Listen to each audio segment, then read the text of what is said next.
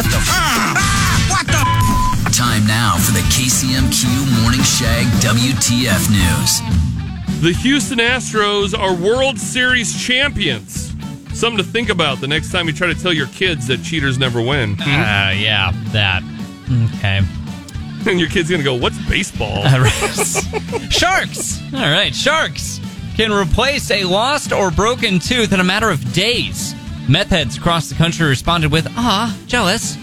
Speaking of meth heads, Lamar Odom turned 43 yesterday. He celebrated his favorite restaurant, Crack Rock Barrel. All right. Wow. WTF News with Black Dog Outdoors in Ashland. More than just premium hunting and fishing equipment, Black Dog Outdoors, your guide to the outdoors. Thanks for listening to the best of the KCMQ Morning Shag podcast. Oh Shags and Trevor weekday mornings on Classic Rock 96.7 KCMQ and KCMQ.com.